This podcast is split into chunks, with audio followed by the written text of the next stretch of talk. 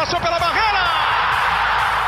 Gol! bola, posição legal, Mineiro bateu, bateu, bateu! Gol! Bom dia para quem é de bom dia, boa tarde para quem é de boa tarde, boa noite para quem é de boa noite. E se você está escutando a gente de madrugada, boa sorte. Eu sou o Leandro Canônico, editor do Globoesporte.com, e esse é o podcast GE São Paulo 37.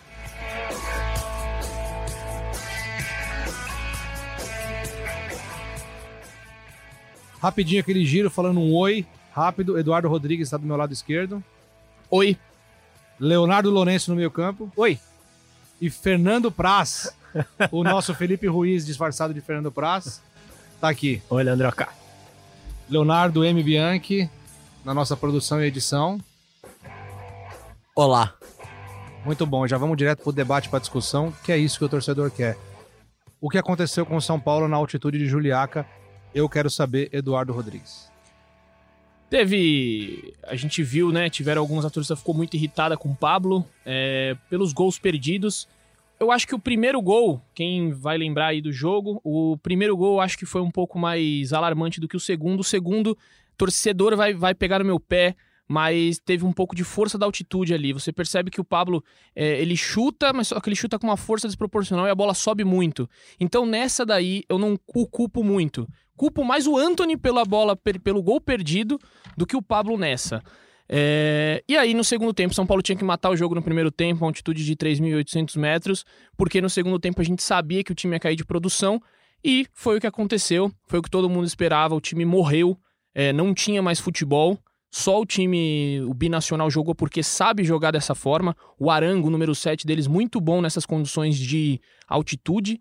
Creio que o binacional vai vir aqui no Morumbi e vai perder para o São Paulo de uns 3 a 0 já falo aqui.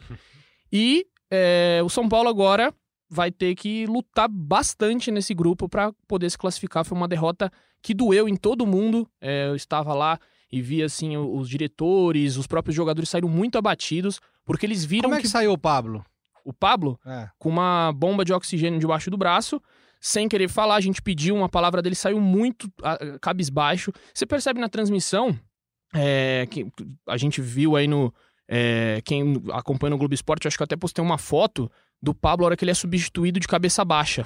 Ele tava muito mal, é, porque ele sabe que a bola não tá entrando, ele só tem um gol no campeonato, é o número 9. E se o Vitor Bueno voltar, ele perde a posição porque a torcida já não tem mais paciência com o Com total razão, né? Com razão. Com total razão. Talvez se as bolas que caí, caíram para ele tivessem caído pro Pato, por exemplo, que tá com muito mais né, não, confiança, como, seria como, diferente. Como o lance do gol. O lance do gol, aparentemente, se você olhar ele repetidas vezes, talvez o Pablo quisesse acionar o Daniel Alves. E não o Pato, mas o Pato domina e chuta. a bola vem Dan... forte, né? O Daniel é. Alves até reclama, né? É, o Daniel Alves reclamar já não é muita novidade, né? Mas o Daniel Alves ele faz assim com o braço porque ele queria a bola para ele. Então, ah, no lance do Pablo, inclusive, que ele errou o segundo gol, ele podia ter soltado pro Pato. É. Era só rolar pro Pato. Não, ele podia ter, que ele tá ele com tanta vontade opções. de fazer gol. Então, mas assim, aí é que tá. Sabe, o São Paulo tem que botar na cabeça que tem que decidir. O São Paulo não decide os jogos. A gente já falou isso aqui. Eu até peço desculpas ao, ao nosso ouvinte. ouvinte, a quem segue a gente por aqui, quem escuta sempre o podcast, porque a gente repete isso todas as vezes. O São Paulo não sabe decidir jogos. É impressionante. Eu, o, Razan o Razan não tá aqui com a gente hoje, porque ele tá indo pro treino. É, nós estamos gravando na segunda-feira, né? Deixar claro. O, no dia do jogo, o Razan tava comigo na redação fazendo o jogo e eu falei para ele, eu falei assim, Razan, o São Paulo vai perder esse jogo, vai tomar a virada. Porque tá difícil de jogar, os caras já estão cansados e o São Paulo perdeu muito gol. Perdeu. Ter, eu... Se tivesse terminado o primeiro tempo 4 a 0 não era exagero nenhum. Nenhum. Eu só acho, Leandroca, só discordando, eu acho que o gol mais perdido de todos é o do Pablo. Porque ele tá na perna boa, ele tá de frente, com duas opções de passe, e aí ele finaliza mal. Eu acho que assim, era a situação mais clara, até do que a do Pato, que saiu o gol. Eu acho que a chance mais clara do jogo era do Pablo, no pé do Pablo, e ele fez o que ele fez. Me assusta. A fase do Pablo me assusta é um centroavante que não tá sabendo decidir. É impressionante. Não tá sabendo é decidir. E assim, a altitude, ela, claro, atrapalhou, mas ela não foi determinante. O determinante foram os erros que o São Paulo Sim. teve durante todo o primeiro tempo. É, você me permite aqui, eu guardei, já que essa discussão de gols perdidos começou aqui. É, não, essa discussão forma, é recorrente, porque o São Paulo só perde gol. Todo podcast o mesmo assunto. Eu terminei hoje o livro do Klopp e tem parte interessante que diz o seguinte: posso recitar aqui esse trecho do livro do Klopp? Por favor, tem alguma trilha sonora para isso? Não. Tá. Como o futebol é um Quer que a esporte gente de vai cantando no fundo aqui? Não? Como o futebol é um esporte de pontu- never walk alone. Ah, não deixa quieto, eu não vou mais Vai, ler vai, nada. Continuem aí o podcast. Vai, fala, o tempo é precioso. Como o futebol é um esporte de pontuação baixa em suas partidas, nem sempre é fácil fazer a distinção entre sintomas e doenças, entre mero azar e deficiências fundamenta- fundamentais. Será que o time perdia tantas oportunidades devido a um estilo de jogo que consumia muita energia e parecia preso a uma eterna adolescência, como indaga o Schwarzstungen, que é um jornal?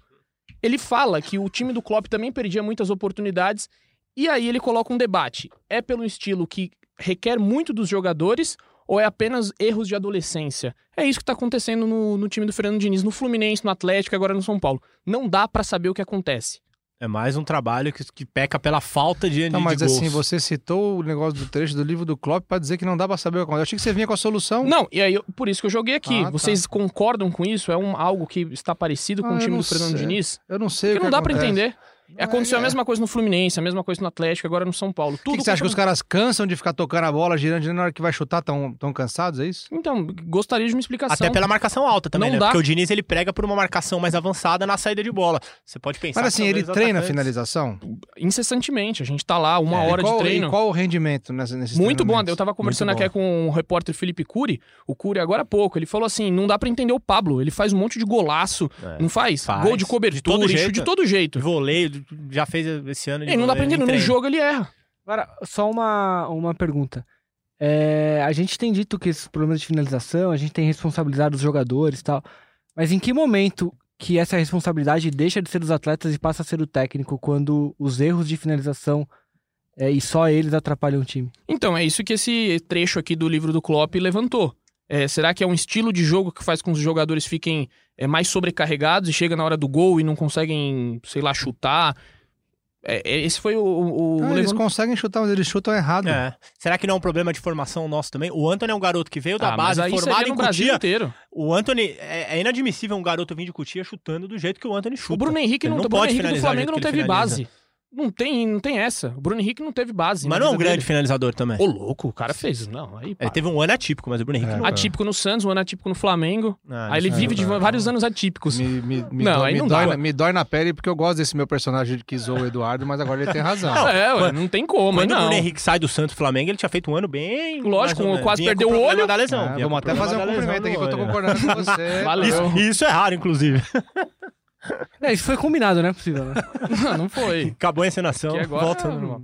Não, o, base, São Paulo, não. o São Paulo tá. Eu vindo pra cá, eu tava conversando com o meu primo, Renato Canônico, que por uma coincidência do destino é São Paulino. E ele tava revoltado. Tava revoltado com o time, tava triste, sabe? Tá, tá desanimado. Acho que o São Paulo não vai passar da primeira fase, da fase de grupos. É, eu que na semana passada até falei os 16 pontos aqui, a gente joga lá em cima pra gente ter de debate depois. Era 16 já é difícil. impossível. Era difícil o São Paulo, já tornou impossível. Então eu já tô fora do nosso bolão. Mas eu acho que o São Paulo vai ter muita dificuldade. Depende muito desse jogo de quarta-feira. O São Paulo conseguiu fazer desse jogo de quarta-feira um mata-mata. Total. Sobretudo Né? porque o River poupou na primeira rodada e perdeu pra LDU, né? Então. É, é que a gente esperava que São Paulo e River fossem é, disputando palma a palma ali a primeira Sim. posição, seria um primeiro e segundo. O- a derrota do River pro LDU, pra LDU em casa, colocou a LDU como candidata de Sim. verdade a uma das duas vagas nesse, nessa fase de grupos. Até porque a LDU não vai sofrer tanto lá em Juliaca, porque já tá na altitude de Quito. Então vai subir um, pouco um pouco a mais, claro, vai sentir, mas pode jogar meio de igual para igual com o E um, Binacional. um tropeço no Morumbi, o São Paulo ficar a seis pontos da LDU é muito perigoso. Muito. É, em 2016, se não me engano, o, o- o grupo de São Paulo tinha. Se vocês puderem dando um, um Google aí pra gente, enquanto eu vou falando. Mas eu, se não me engano, tinha The Strongest, em 2016, última, última vez que São Paulo participou de uma fase de grupos. Tinha River Plate, The Strongest e tinha Trujillianos. É isso? Me corrijam se eu estiver errado. Ó, é o que eu acabei de abrir. É o São Paulo classificou. Não River fala, Plate. não fala. O São Paulo classificou com 9 pontos. Boa, isso aí. 9 pontos. E o River com 11. Ah, eu já não lembro. Mas foi um grupo, ó, foi 11, 9, 8 e 4. Com um empate em 1 a 1 na última rodada, Se lá São na Paulo, altitude o São Paulo começou perdendo, acho que foi a primeira, primeira vez que perdeu no Morumbi. O The Strongest, não é The Paz? Strongest, É é. La Ah, Paz. tá, não, tá certo. Tá Empatou certo. 1 a 1 no último jogo. Se você quiser, eu te passo um- uma professora de geografia. Pra que esse ataque gratuito? Não entendi. Obrigado pelo chapéu. O Edu me trouxe um chapéu peruano, obrigado. Um especialista em agradecendo aqui coca ao vivo pra depois. E ele falou que não vai me cobrar, então eu tô deixando registrado aqui, que depois se ele me cobrar. É, então, assim, o São Paulo em 2016 passou sufoco, passou com nove pontos. Ainda é possível. Esse jogo contra a LDU no Morumbi é fundamental. É fundamental. A expectativa é de que a torcida lote o estádio, né? Vai ter uma cobrança. A torcida já tá impaciente. Então, assim, se começar a perder muito gol, se começar a ficar difícil, vai ter pressão. Né? Vai ter bastante pressão. Então, assim, é fundamental para o São Paulo manter alguma chance, alguma esperança de ter uma vida mais tranquila no grupo é ganhar o jogo de quarta-feira. Porque depois o, o River Plate já perdeu o título argentino, né? Perdeu, Perdeu, ontem. Já Boca perdeu. Então já vai. Então, assim, o São Paulo, o, Binacio- o, o- a LDU foi o único time que se beneficiou do grupo que vai enfrentar um time. É, o River time enfrenta o Binacional em casa, quarta-feira, um pouco antes de São Paulo, 7h15. E a expectativa é de que jogue já Ah. com um time, se não todo titular, com, com praticamente Então, todos é- os titulares. E com todo respeito ao Binacional, não aos tem, amigos não, lá de não é Juliaca, pra segurar. é Tecnicamente, expectativa é de abaixo. goleada, né? Não, sem dúvida. Porque o time é ruim. Bem abaixo. Agora, se o São Paulo ficar contando com três vitórias em casa pra se classificar, vai sofrer. É, foi o meu bolão, foram nove pontos. Quando É eu falei pouco. do bolão. É pouco, Mas pode acontecer, con- como já ah. aconteceu. Como o River já se classificou com sete pontos e foi campeão no final do ano, em 2015. Mas é arriscado. Tem aquela. ter- o melhor Por isso- terceiro colocado. Não, Não, isso aí, os melhores já. terceiros Os colocados terceiros vão pra pra Sul-Americana. Ah, tá. Verdade. Mas teve uma época, né? Que tinha o. Cara, há muito tempo. Há Ah, muito tempo. há muito verdade. Quando o São Paulo era campeão ainda da Libertadores. Calma, não fique magoado. É, vamos dando sequência. O... Depois a gente fala de Paulistão, né, que é um caso à parte. Né? Como o São Paulo jogou com o time reserva, vamos priorizar agora a discussão de Libertadores, que é o próximo jogo, que é o que o torcedor tá, tá ansioso para ver. E depois, no finalzinho, a gente vai falar de Paulistão, porque jogou com o time reserva, jogou só com a molecadinha da base, entendeu? A gente vai fazer um, um, um, um tópico à parte aqui sobre esse jogo, então vamos falar de Libertadores. É, Edu, o São Paulo tem desfalques, não tem, quem pode voltar, quem pode não jogar. Dá um panorama aí geral sobre a semana de São Paulo. Olha, estamos aqui na segunda-feira, agora é 3h20 da tarde. Daqui a pouco São Paulo nessa segunda treina às 4 da tarde. Então você que está aí ouvindo já pode saber daqui a pouco se Juan Fran ou Vitor Bueno voltam ao time, porque eles podem retornar, são as duas expectativas para a semana. Eu não voltaria com o Ranfran. É, o, o Vigor Vinícius ele tem muito mais vigor. É, Você já aguenta- deve meter um Vigor Vinícius, né? Vigor Vinícius, muito bom. É, também prefiro o Igor Vinícius, acho que ele já merece a titularidade aí, o- a posição de titular há um tempo. Acho que todos, né, Léo? Você concorda também? Igor Vinícius? É, sim. Acho que todo mundo é, é unanimidade aqui. Desculpa, Edu. E aí o Vitor Bueno, que também pode voltar, tá com um problema no tornozelo. E aí, se o Vitor Bueno volta, o Pablo provavelmente é o, será o retirado desse time. Vitor Bueno que vem jogando muito bem. É, então são essas duas dúvidas é, que o São Paulo vai ter para o jogo de quarta-feira. Os dois, vale lembrar, não jogaram contra o Binacional. Ah, tem um outro aqui também, Hernanes, no jogo de domingo Ah, contra ele o passou mal, né? Ele passou mal, teve um problema estomacal, nem saiu do hotel, ficou lá no hotel quietinho. Então era bravo, hein? Era bravo. E parece que não foi só ele, viu? Piriri. Alguns outros jogadores que foram a Juliaca também tiveram um problema mais menor do que o Hernanes. É, então. Mas o problema foi que eles comeram lá no Peru. Então, é, o São Paulo não sabe dizer ao certo se foi que se mexeu alguma coisa com eles, a altitude mexeu com a parte Ah, é, estomacal e aí eles comeram alguma coisa no Brasil e, e foi ruim por conta disso, então não, não sabem ao certo o que realmente deu. Mas acho que não preocupa muito, é aquela de tomar um remedinho, o Hernani já vai estar bem, também deve treinar nessa segunda. Muito bom. É, eu, não- como eu repito aqui, não voltaria com o Juan Fran. O Vitor Bueno, sim. Eu acho que o Pablo merece de novo voltar para reserva. Não tá dando. Ele precisa. Alguém precisa conversar com ele, sabe? Precisa ter. é, eu, não, eu não consigo entender ali o, o que, que lá de dentro, Edu, Praces e Léo, assim, o que, que as pessoas lá falam sobre ele. Um jogador que custou o que ele custou, que fazia o que ele fazia no Atlético Paranaense, ele não consegue. Tudo bem, o ano passado tiveram as lesões, mas esse ano ele tá bem. Entendeu? Ele tá bem fisicamente. Então, assim, parece que é um negócio da cabeça mesmo, assim. Algum problema que, que ele não consegue sair daquela negatividade ali do ano passado. É, no São Paulo eu já perguntei para algumas pessoas, ninguém sabe dizer o que acontece com o Pablo. Com o Pato, tinha essa de você colocar uma é, dá uma moral pra ele. Você precisa. Muita gente falava, não, o Pato precisa é, de uma conversa, precisa ter confiança. Não é o- a questão do Pablo. Ninguém sabe ao certo o que, que acontece com ele. É, o, o Pablo, a gente entrevistou ele no começo desse ano para uma matéria do Esporte Espetacular e a gente conversou bastante com ele. Ele acreditava muito em fazer o melhor ano da vida dele, pra vocês terem uma ideia. Não falava nem em São Paulo. ah, falava- mas isso todo mundo fala. Todo mundo né? fala, mas, Isso é mas ele, ele demonstrava uma confiança, assim. O ano passado ele teve várias lesões sérias, né? Um problema nas costas e tudo. Esse ano ele tá confiante. Eu acho que o problema dele, nem sei se é confiança, eu acho que o problema dele é mais técnico mesmo. Ele vive uma má fase técnica absurda, ele não consegue acertar finalização, cruzamento, passe, ele erra muito passe hoje. Eu defendi várias vezes aqui no podcast a, a reserva dele. Eu acho que, pô, ela é a maior contratação da história de São Paulo. Acho que isso é um peso que ele carrega.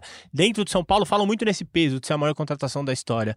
Acho que realmente um, um- um tempo pra ele pode fazer bem. É, então, mas assim, um jogador profissional que já foi Ah. campeão de Sul-Americana, que fez o que ele fez, se ele não aguenta o peso de ser a principal contratação de um time como o São Paulo, ele não merece estar no São Paulo. Exato. Sim, Não sei sim. se vocês concordam, eu acho que Lógico. assim, não dá. O cara tem que ir lá e jogar. Fa- falando, falando direto, você acha que ele vale o que o São Paulo pagou nele, Landroco? 7 milhões de euros? A questão é essa, mu- muito debatida é essa. Eu acho que se fosse, se tivesse vindo o Pablo, que se destacou no Atlético Paranaense, sim, se ele tivesse conseguido repetir. Depois aí de um ano e três meses dele no um ano e três meses, né? Isso. Dele no clube, eu acho que não. Lembrando que o Flamengo foi atrás dele. O Flamengo teve próximo de Sim. contratar. Então, assim, realmente a fase dele era boa. Ele fez um ano espetacular pelo Atlético Paranaense, campeão da Sul-Americana, só que não conseguiu repetir no São Paulo.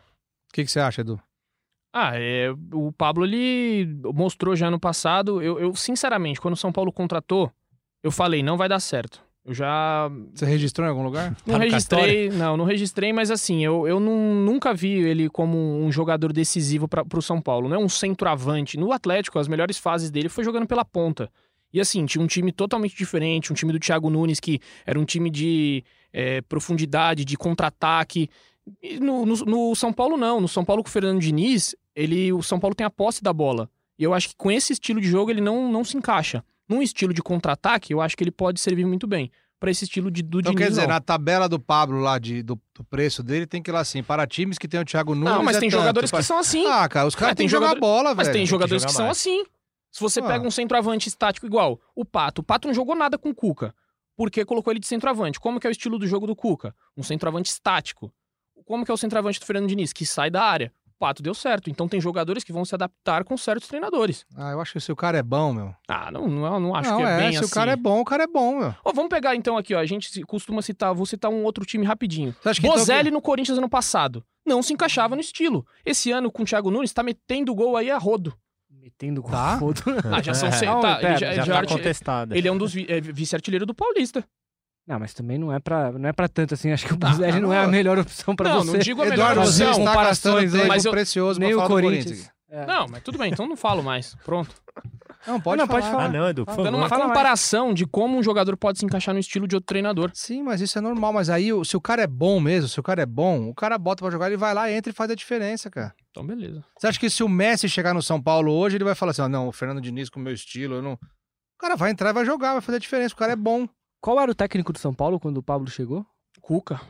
Não, quando o Pablo Não, chegou não, no começo não do ano, foi André era o Jardim. Jardine. depois veio Mancini, Jardine. depois veio... É difícil também, né, cara? Você faz um planejamento, É. você troca de técnico quatro vezes. É o que eu tô dizendo. Aí é difícil. Como é que você vai pensar, olha, mas. É, pô, mas eu trouxe um jogador que se encaixa num estilo de jogo de É um o que eu- técnico, e de repente ele passa por outros três técnicos e a gente tá aqui falando que o cara. não- É complicado também. O Cuca pediu Marquinhos Calazans. Cadê o Marquinhos Calazans? Do- Onde estás? Ah, é. Ah, mas não tem comparação, né? Eu De tô dizendo, eu tô aposta, dando, eu tô nível, dando exemplos Um outro de veio de como um contrapeso de uma negociação. E Não tem lembrando, lembrando que o Pablo começa muito bem a, a temporada do ano passado. Contra o Mirassol, a estreia dele, ele faz gol, ele joga bem. Assim, a Ah, mas expectativa esse era ano alta. também, ele fez gol no Esse primeiro ano jogo. também fez gol contra o Água Ah, Santa. Eu não, eu não sei. Só faz cara. gol nos primeiros jogos do ano. É. Eu acho que quem é bom decide de qualquer jeito, cara. Não... Tem, óbvio, assim, um período de adaptação e tal, mas ele já tá aí com, com... Não, eu também Com o Diniz concordo. desde o ano eu acho que ele passado, tem que ir pro banco, Já deu, concordo. tempo, já deu tempo dele falar o que ele gosta pro Diniz, do que ele não gosta, de ser testado no que ele gosta e no que ele não gosta, do que o Diniz... Ele deu tempo de tudo. Eu só tô aqui abrindo novas possibilidades pro nosso debate, entendeu? Ah, mas também mas- concordo mas que o ele, debate ele ainda- merece O banco. debate faz parte da democracia, isso é ótimo ainda, Isso. enquanto temos democracia. Vamos então da sequência. São Paulo LDU, 21 e 30, certo, Edu? Tem noção de ingresso como tá? Já nessa segunda-feira, o São Paulo anunciou mais de 30 mil ingressos. Deve é ter bom. casa lotada, uns 60 mil aí. Isso é porque bom. a torcida e Libertadores, a torcida abraça, né? Todos os times aqui de São Paulo têm uma identificação muito grande com a Libertadores. Eu vou ser um pouco chato agora, porque assim, eu tava pensando nisso outro dia. Semana passada, eu até cortei o Razan aqui, porque o Razan falou, quem tava aqui, lembra, quem ouviu também, que o São Paulo chegaria contra o Binacional no auge do Fernando Diniz. Aí eu corrigi ele e falou: não, no auge não, no melhor momento e tal. O São Paulo não é campeão desde 2012. O São Paulo, nos últimos anos, lutou contra rebaixamento, deu vexame histórico em Libertadores, entendeu? Já pe- perdeu, assim, não ganha clássico, né? Não, não ganha. Do Corinthians. Não, mas assim, não, não ganha seguidamente. Ganha um jogo no ano, dois jogos no ano. O desempenho é terrível. O aproveitamento. Fora é de ruim. casa na Libertadores, você fez a matéria, é um aproveitamento horroroso. Então, assim, o São Paulo tem que se colocar no lugar e entender que não tá mais. Não tá mais bem. Tem que. Jogou bem. Meu, baixa a bola. Fez muito gol? Baixa a bola. O Razão semana passada falou: ah, porque o São Paulo tá no auge do Fernando Diniz. Depois ficou, a gente debateu isso, corrigiu. O São Paulo. Não pode. Desculpa, fui me arrumar na cadeira aqui e sumi do microfone. É, o São Paulo não pode mais, não pode ter uma gracinha, não pode ter. Semana passada, ah, porque a preleção do Daniel Alves foi maravilhosa contra o, a Ponte Preta. Sim, e contra o Binacional deve ter sido igual, só que não mostram. Entendeu? Deve ter sido a mesma preleção, ele deve ter gritado, vibrado lá também. Então, assim, o São Paulo, eu acho, eu entendo que hoje em dia tem rede social, tem uma. Me faltou a palavra, agora que eu ia falar um palavrão, desculpa. Um monte. Um monte, é. um monte de coisa pra fazer, de comunicação. Eu entendo.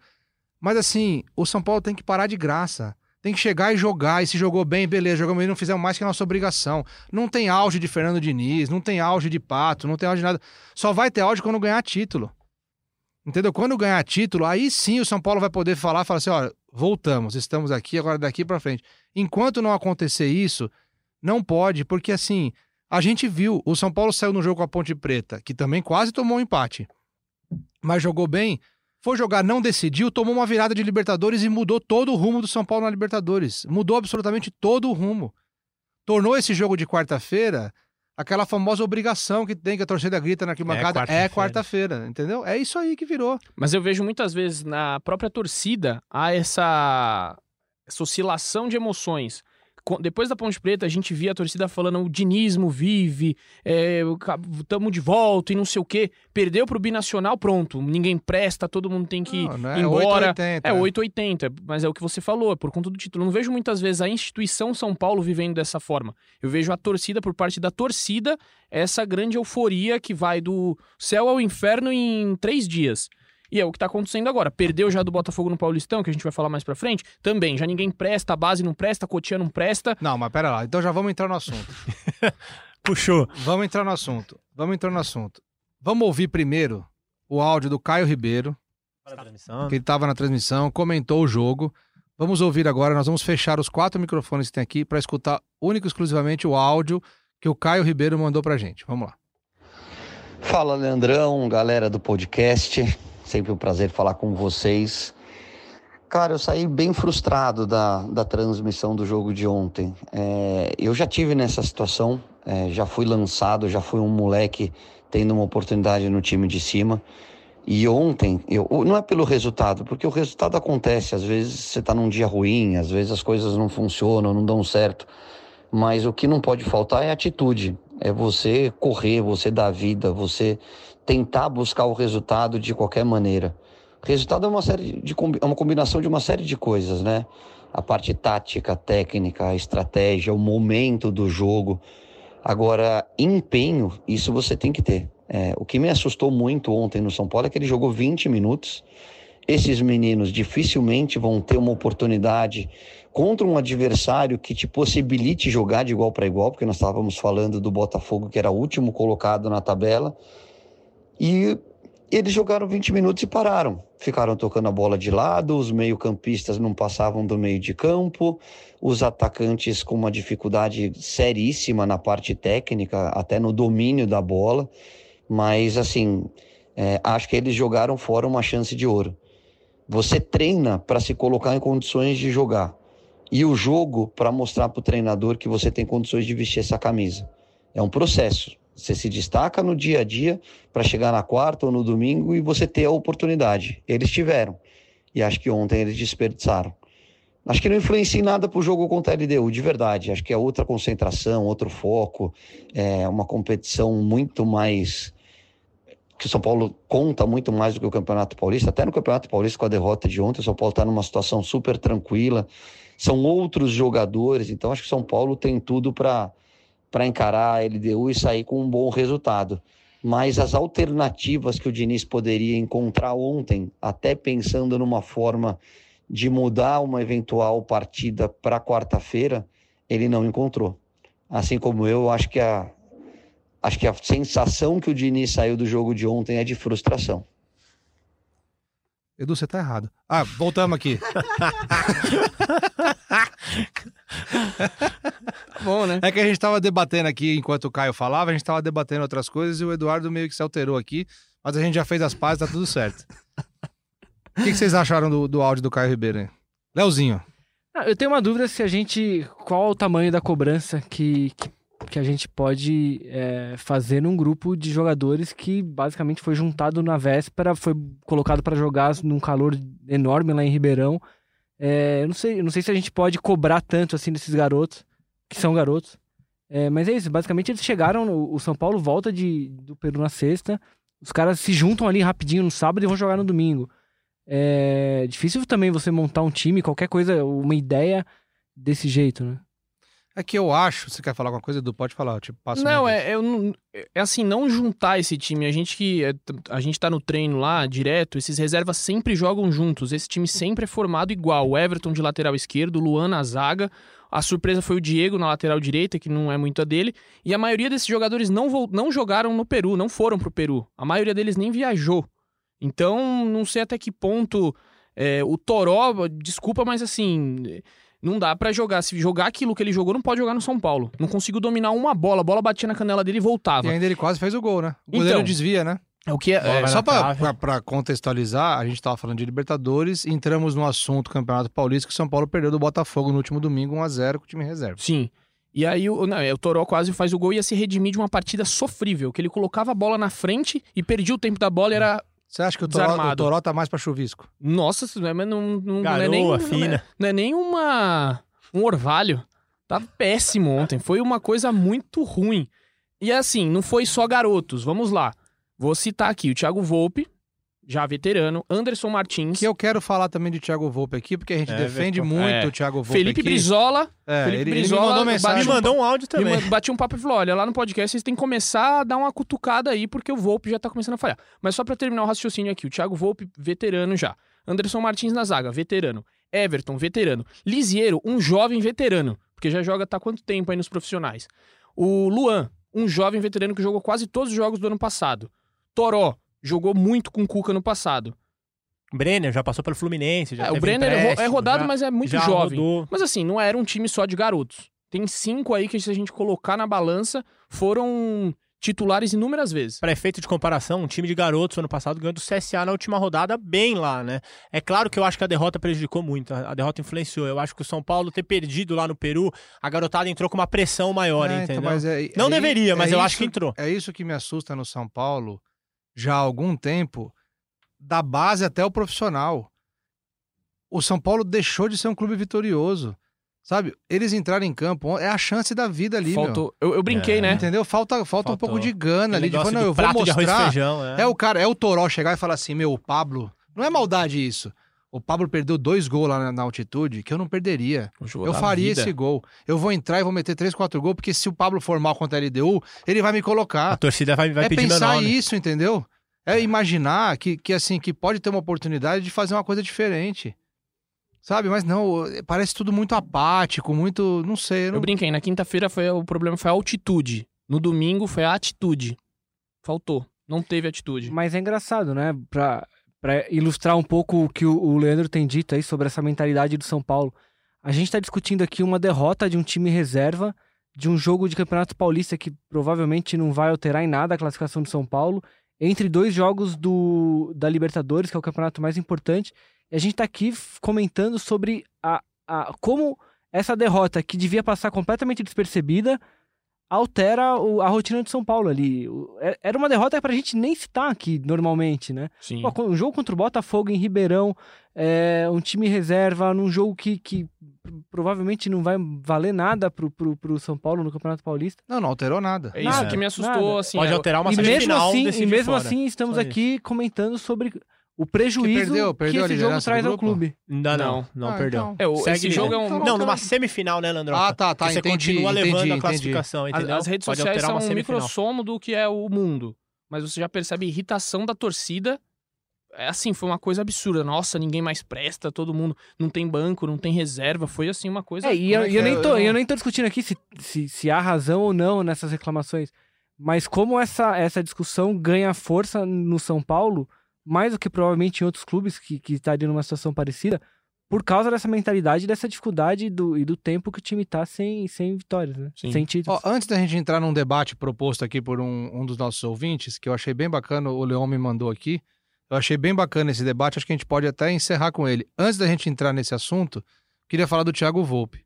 O Thiago Volpe não vive uma boa fase. Ele falhou contra a Ponte Preta. A primeira bola contra o Binacional é totalmente defensável, achei falha. O segundo gol contra o Binacional, muita gente achou, não falha, mas achou a bola defensável. Eu realmente não não tenho uma opinião formada sobre o segundo gol do Binacional.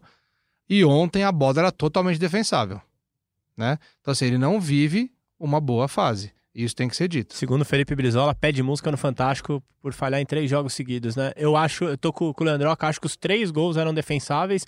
A segunda eu acho bem mais difícil. A segunda bola do Binacional, acho que é um chute cruzado.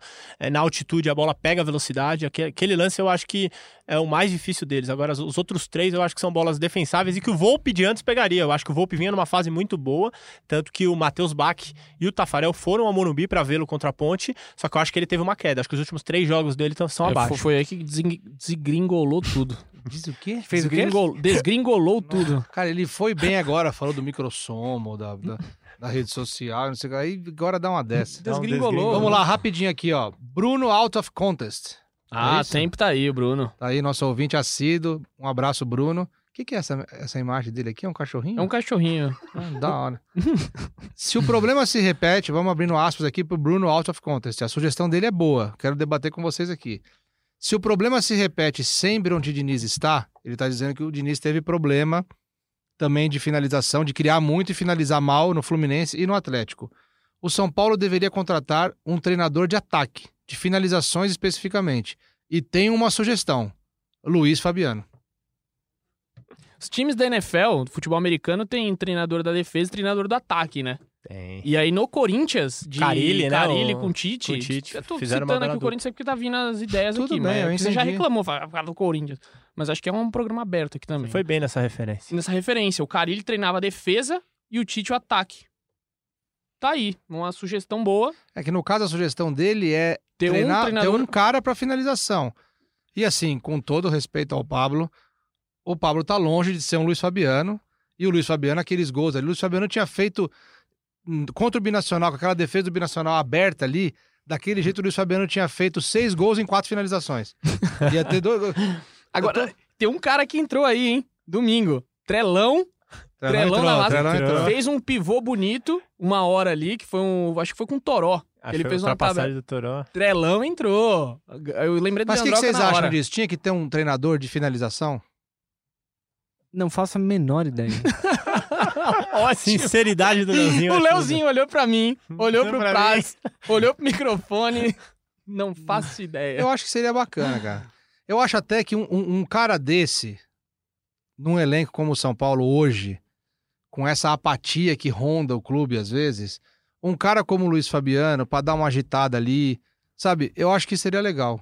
Eu gosto Seria da ideia. bacana. Eu gosto da ideia. eu acho que o. Casagrande, o Casagrande falou já sobre isso, mas com relação a batedor de falta, que tinha que ter um treinador específico para bater falta, né? E isso é uma coisa que hoje em dia tem muita dificuldade, porque antigamente os jogadores ficavam treinando falta, ficavam lá no fim do treino. Hoje eles meio que são proibidos por fisiologia, fisioterapia, né, por tudo, porque realmente pode causar mais lesão, realmente tem essa Mas eu acho que tinha que arrumar um jeito de dosar isso, não pode é, cortar isso do jogador, entendeu? Se os goleiros têm o treinador específico deles lá, que fica É. o treino inteiro fazendo um trabalho à parte e, e específico, por que, que o centroavante, os atacantes, não podem ter um cara que oriente na batida na bola, na forma de pegar?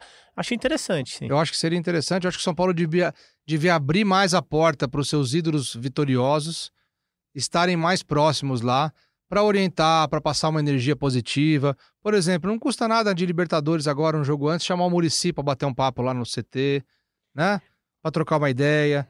Pode falar, Edu. Não, eu tava lembrando aqui que, eu se eu não me engano, o, o Thierry Henry, quando ele tava na Bélgica, na comissão técnica, ele fazia esse trabalho de treinadores de É atacantes. verdade, é verdade. se eu não me engano, eu assim. fui procurar aqui, é que eu não achei é, com certeza isso, mas Procura se não me falha a francês. memória, aí você me complica. francês? Como é que é treinador de atacantes Ah, em cara. francês? Atacante você me peca. Nosso ouvinte aí com certeza vai saber, muitos deles, porque nosso ouvinte é, é um francês, alemão, sabe de tudo. O Luiz Fabiano que falou que estará no Morumbi, né? Logo depois do jogo, ele já, Isso, é. já postou nas redes sociais falando que estará no Morumbi. E a última vitória do São Paulo contra a LDU foi 1x0, gol dele no Morumbi em Tá aí. 2004. Luiz de deixou um. grupos.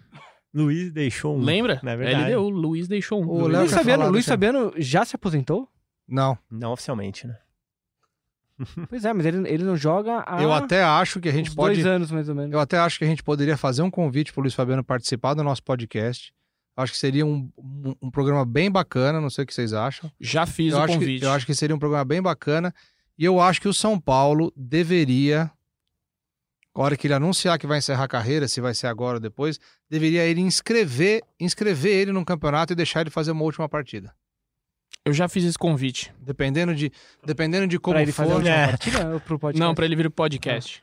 Ah, O Luiz Fabiano negociou com a Inter de Limeira no começo do ano, Sim. acabou não dando certo. A Ponte Preta todo ano é, sonha em tê-lo no, É. no elenco, mas Ele foi, funcionou. foi um jogador assim que, se ele tivesse tido um pouco mais de cabeça, ele tinha ido muito mais longe e teria conquistado mais coisas no São Paulo. Ah, não acho que nem foi cabeça, não é mais as lesões, né? Acho que ele sempre foi um cara, por mais que ele fosse, fosse É, esquentado, não, ele sempre ele foi saiu muito dando profissional. soco num cara, não é a cabeça. Não, Ele era Peraí, mas não é naquela. Não, não, mas naquela briga com futebol, o o River... último título da Ah, Sul-Americana, ele foi futebol, expulso ele não poderia ir mais primeiro longe. jogo. O cara jogou no Sevilha, o o cara jogou. Copa do Mundo de 2014, 2010. do- cara. 2010. Mas, por exemplo, Eu acho que ele foi muito Mas na, longe. na ele não briga com o River, você teria separado o Luiz Fabiano? Não entendi. Naquela eu... briga do River, você teria separado o Luiz Não, Fabiano? eu sou contra a violência, Leonardo. Eu sou contra a violência. Vamos encerrando aqui. Edu, dá seu- suas considerações finais. Lembrando que o São Paulo enfrenta a LDU do Equador no Morumbi, quarta-feira, 21h30, pela Libertadores. E no sábado, 19 horas, o Santos pelo Paulistão. E depois River Plate já na E sequência. depois River Plate. Minhas considerações finais, lavem as mãos e passe álcool em gel nas mãos. Não Leonardo. é, não é pra dar risada não, Mas não cara. é, Ah, porque você o acha Praz me olhou bem? aqui, porque ele não esperava por essa, Não tá esperava, vendo? você foi muito bem. Tá Vamos, vamos cortar essa parte na edição depois. Então, Leonardo. Não, é isso aí. Agora dois jogos super importantes pro São Paulo na Libertadores. Duas vitórias, acho que deixam o time. Acho que espantam essa pressão. Agora, se tiver um tropecinho em casa agora, vai ficar difícil. Felipe Ruiz, o nosso prazo. Minha consideração final vem com duas palavras, Leandroca. Legends Cup, em cima daquilo que você falou dos ídolos, pô, a gente viu um clima muito legal no Morumbi no final do ano passado nesse torneio. Acho que o São Paulo realmente tem que trazer mais os ídolos pra próximo do clube. Eram duas palavras. Bem ele- bacana. Não, ele foi bem. Ele foi bem. Eu dei liberdade pra ele fazer isso. Obrigado, Muito Leandroca. obrigado a todos, obrigado Edu, desculpa a brincadeira, obrigado Léo, tamo junto, obrigado Felipe Ruiz, o nosso prazo, obrigado Leon. Eu sou Leandro Canônico, editor do Globoesporte.com. A gente vai ficando por aqui, lembrando que para escutar o nosso podcast é globoesporte.com barra podcasts e também nas plataformas do Google, da Apple, Pocket Cast, Spotify e a novidade vai com o Leon. Aonde mais, Leon? Ih, esqueci. Você mandou outro dia pra mim no Deezer. Deezer. Deezer, pode crer. Desculpa, pessoal, tamo junto. Não é pode crer, é podcast. A gente tá até a próxima, vamos terminando por aqui. Um beijo no coração e um abraço na alma cada um de vocês.